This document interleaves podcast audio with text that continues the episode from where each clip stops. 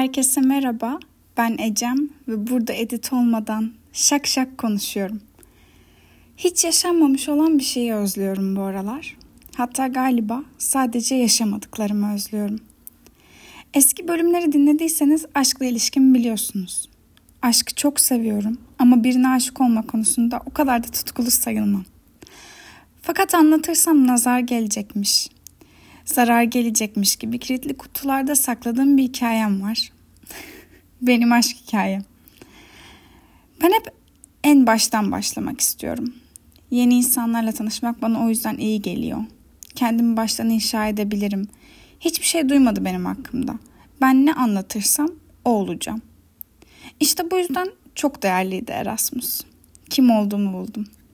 Kendimi bulurken buldum onu da. Daha ikinci günüydü oryantasyonun ve biz koskoca salonda yan yana oturmaya karar verdik. Ben huzursuzca uyuyabileceğim bir pozisyon ararken onun sesini duydum. Ya bu arada, bu arada tüm konuşmalar İngilizce oluyor. Ben senin için Türkçe yapacağım merak etmeyin. Uyunmuyor ben çok denedim dedi. Ona dönüp ben her yerde uyuyabiliyorum dedim ve uyuyamadım. Bunun üzerine uyuyamadım dedim ve gülüştük. Elini uzattı Antonio dedi. Ecem dedim. Büyük ihtimalle hatırlamayacağım ama memnun oldum dedi. Ben de ben de Frank dedim. Tamam şimdi hatırlayacağım dedi. Ama benim için o gün değildi onu unutmayacağımı anladığım gün. Tasarım dersinde birbirimizi gördük bir hafta sonra. Gülüştük, selamlaştık. Takım olmamız istendiğinde de birbirimizi seçtik. Tanışıyorduk sonuçta. Arkadaş edindiğim için mutluydum. Sonra bir gün sokak partilerinin birinde arkadaşlarım gecikti. Ben birkaç masa, masa gezip insanlarla tanıştım, sohbet ettim. Sonunda insanlar azaldığında kendimi onun yanında buldum yine. Sabaha kadar konuştuk. Bazen dudaklarımız çok yaklaştı birbirine ama konuşmaya devam ettik. Bunu neden anlattığımı bilmiyorum diyerek kimseye anlatmadıklarını anlattı o. Ben de o yabancı yerin bana ne kadar tanıdık geldiğini anlattım. Parti dağılınca ortak sevgimizde buluştuk ve kebapçıya gidip döner dürüm aldık birer tane. Yediğimiz en kötü ve en güzel döner olduğunda hemfikirdik. Kebapçıdan benim evime giden yolda neye güldüğümüzü bilmeden güldük. Yeni biriyle tanışmışım gibi değildi. Tanışmam gereken biriyle tanışmışım gibiydi. Kapının önüne geldiğimizde ev arkadaşı çok sarhoş olduğu için onu eve bırakması gerektiğini söyledi. Birbirimizi öptük ve ayrıldık. Yatağıma yattığımda kafamda sürekli şu yankılanıyordu. Sıçtık. Hissettiğim duygunun büyüklüğünden midem bulanıyordu. Uyku uyuyamadım. Sabaha kadar bu hisleri nereye koyacağımı düşündüm. Saklayacak, saklanacak bir yer arayıp durdum. Gittikçe büyüdü. Beni ele geçirdi sanki kalbim. Ertesi sabah okulda hala arkadaşlarıma bir şey anlatmamıştım. Lal oldum derler ya. Hocayı dinliyorduk sonra kapı açıldı. Bu dersi almak istediğini söyledi hocaya. Hoca da emin olması için kendi yanına bir sandalye çekmesini istedi. Tüm ders bizi izledi. Ama çoğul değildi izlediği. Kalbim sıkışıyordu onu gördükçe. Yapılması en mantıklı şey ona bakmamaktı ama ihtiyacım vardı aynı zamanda ona bakmaya. Ara verilince o ders değişimi için çıktı. Ben Sofi'ye döndüm. Dışarı çıkabilir miyiz dedim. Yüzümün beyazlığını fark edince ceketlerimizi alıp benimle dışarı koştu. Bahçedeki banklardan birine oturduk. Kalp ritmimin normale dönmesini bekledik. Onu anlattım. O da dün gece partiye geç de olsa gelebildiğini ama bizi öyle görünce rahatsız etmemek için yanıma gelmediğini anlattı. Gerçekti yani. Üstelik biz ikimiz değildik o partideki tek insanlar. Öyle hissettirmişti ama bizi gören, görmeyen, umursayan, umursamayan bir sürü insan vardı orada. Bu his bana büyük geliyor dedim.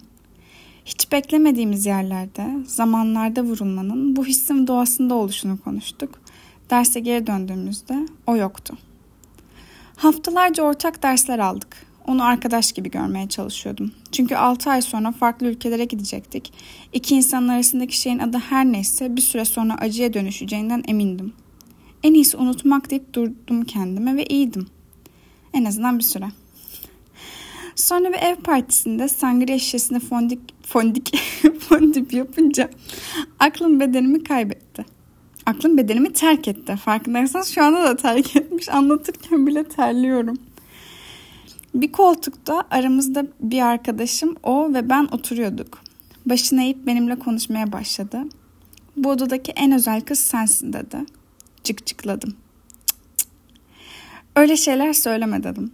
Bu sefer aslında tüm odalarda en özel kız sensin dedi. Arkadaşım aramızdan kalkmış kapıdan bizi izlemeye başlamıştı. Sana inanmıyorum dedim. Ne yapabilirim inanman için dedi bu sefer. Aklıma milyon tane fikir geldi aniden. Ama o aklıma gelmeyeni yapmakta çok iyiydi. Gözlerini kapat ve elini aç dedi. Şaka mı var bunun altında dedim. Cidden sana uzak, ulaşmak çok zor dedi bu sefer. Elime soğuk bir şey koydu. Gözlerimi açtığımda eski bir anahtar avcumun içindeydi. Beni bir odaya mı çağırıyor diye düşünürken konuşmaya devam etti. Bu kalbimin anahtarı. Sende olduğunu biliyorsun artık. Çok çizi biliyorum ama ben erimeyi de atlayıp bir toz bulutuna dönüşmüştüm. Havada süzülüyordum. Arkadaşların araya girmesiyle konuşmamız dağıldı. Zaten benim de artık eve dönmem gerekiyordu. Evde bir süre onu aradım ve balkonda sigara içerken buldum. Bu benim anahtarım olsaydı o da sende olurdu dedim ve anahtarı ona geri verdim. Biliyordum dedi. Bildiğini biliyordum dedim. Eve dans ederek döndüm. Keşke Abidin'in o beni tanısaydı mutluluğun resmini çizerdi o zaman. Birkaç gün sonra tasarım dersi çıkışında onu yakaladım. Üzerinde anahtar yazan minicik bir kağıt verdim. Nereye gidersem gideyim benimle olacak deyip telefonun arkasına koydu anahtarı. O gülümsemesini gördüğüm için ne kadar şanslı olduğumun farkında mıydım acaba o an? İkimiz de Covid olduk ve her gün konuştuk. Saatlerce konuştuk. Hala bana anlattığı şeylere şaşırıyordu. Ben de aşkın, evet aşkın, bendeki tanımını bulmuştum. Her gün onunla saatlerce konuşsam, her gün aynı yüzü görsem, öfkesini, neşesini, tüm yönlerini görsem de onu sevmeye devam edeceğime ikna oldum bu bende aşkın karşılığıydı. Noel'de evine döndüğünde ben her sokakta yüzünü gördüm. Herkesi biraz ona benzettim. Sonunda ona hislerimi söylemek zorunda olduğuma karar verdim. Çünkü kendime borçluydum bunu. İleride bir kere aşık oldum ama onun haberi olmadı demek istemedim. Bir sona ihtiyacım vardı yani. Bir mektup yazdım. Önce Türkçe, ne hissettiğimi ben de iyi anlayayım diye. Sonra İngilizcesine. Ve sonra yolladım ona.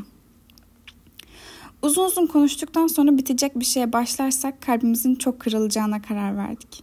Onun yapacakları vardı. Benim de yaşadığım yerden dolayı yapamayacaklarım. Anahtarım odasında kendine yer bulmuştu. Ben de bir ana olarak onun hayatında. Ama bir şekilde birbirimizin hayatında yer bulamadık. Hiçbir yer yeterince büyük değildi. İşte bu aşkı özlüyorum bugünlerde. Belki de hiç yaşanmamış minik hikayemi kafamda oynatıp duruyorum. Aradan geçen 3 yıla rağmen tazeliğine şaşırıyorum. Her detayı hatırlayışım beni çok güldürüyor. Bazen konuşuyoruz. O şaşırdığında oha diyor. ben Alman dönerinin varlığını varlığını tartışıyorum onunla. Sonra birbirimizde değilmiş gibi anahtarlarımız dağılıyoruz. Tüm aşk hikayelerinin ne kadar özel olduğuyla alakalı bir söz vardı aklımda. Ama onu şimdi hatırlayamıyorum. Bu yüzden mektubumdan bir cümleyle kapatıyorum bu bölümü. 2024 hepimize aşk getirsin. Sana dair içimde olumsuz fikirler arıyorum ama bulamıyorum.